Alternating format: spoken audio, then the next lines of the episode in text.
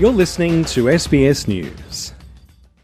Australians suffering from recurrent melanoma have been offered a huge boost in treatment and financial support by the federal government, with a cutting edge drug added to the pharmaceutical benefit scheme.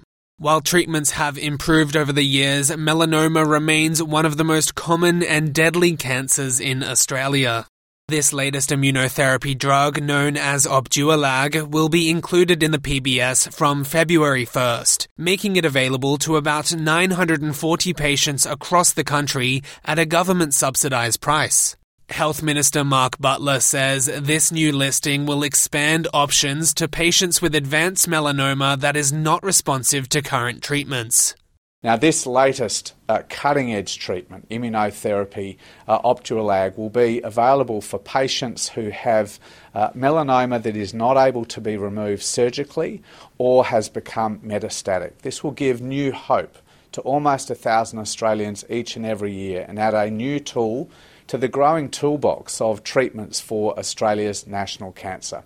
Without the government subsidy, these same patients could pay about $315,000 per course of Opdualag treatment. The new therapy combines two drugs to better activate the immune system to attack cancer cells and shrink tumors to help patients live longer. Tamara Dawson, a stage 4 melanoma patient and founder of the Melanoma and Skin Cancer Advocacy Network, says this new treatment option is great news. There's been incredible uh, progress in the treatment landscape for both melanoma and skin cancer over the last decade, and this is another really important step. Um, and as the Minister said, we really do need more tools in the toolbox. Um, as a stage four patient myself, I understand the importance of the science and the research and the clinical trials and then access to new medicines. Um, I'm really pleased that we're able to advocate for this important um, medicine. But just how devastating is a diagnosis of melanoma in Australia? Associate Professor Robert Zielinski is a senior medical oncologist and director of the Clinical Trials Unit at Central West Cancer Care Centre, Western Sydney University, and Orange Hospital. He explains why skin cancer is considered by many to be Australia's national cancer. Around 17,000 Australians are diagnosed with melanoma every year. An Australian is diagnosed every 30 minutes with melanoma, and sadly, tragically, one Australian would die every six hours from melanoma.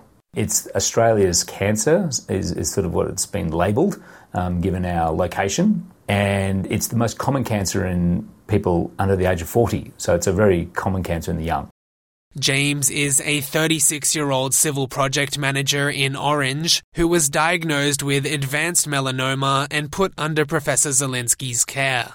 He says he was shocked to be diagnosed with a severe cancer at such a young age. Absolute shock because I've been bulletproof pretty much my whole life. Um, like most people my age, don't think that something like that's going to happen. And yeah, to find it sort of that way, and then and then I didn't even have time to process it because it was the register left, and then it was Rob Zielinski came in, and it was right. This is what we're going to do. This is your treatment. Then it was just this whirlwind for the next sort of six months of just absolute here, there appointments. Um, I still think that's why I'm a little bit upset now because I haven't processed it all. Professor Zielinski says treatment for skin cancer has improved dramatically, and where 10 years ago about 1 in 10 people diagnosed with advanced melanoma would be alive after 5 years, it's now closer to 1 in 2 patients. James explains why doctors think he was more vulnerable to the condition. Uh, so I think I was at risk at uh, advanced melanoma because um, of my high freckle count um, per inch of skin that I've got. Also, uh, the industry that I work in um, leads me to uh, higher exposure, I guess, than normal, and obviously uh, Irish and Scottish background, so obviously pale skin.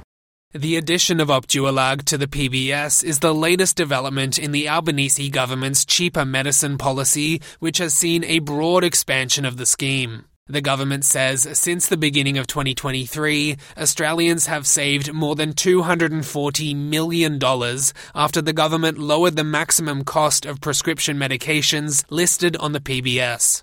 Minister Butler says in a cost of living crisis, lowering the cost of medicines will help to save lives.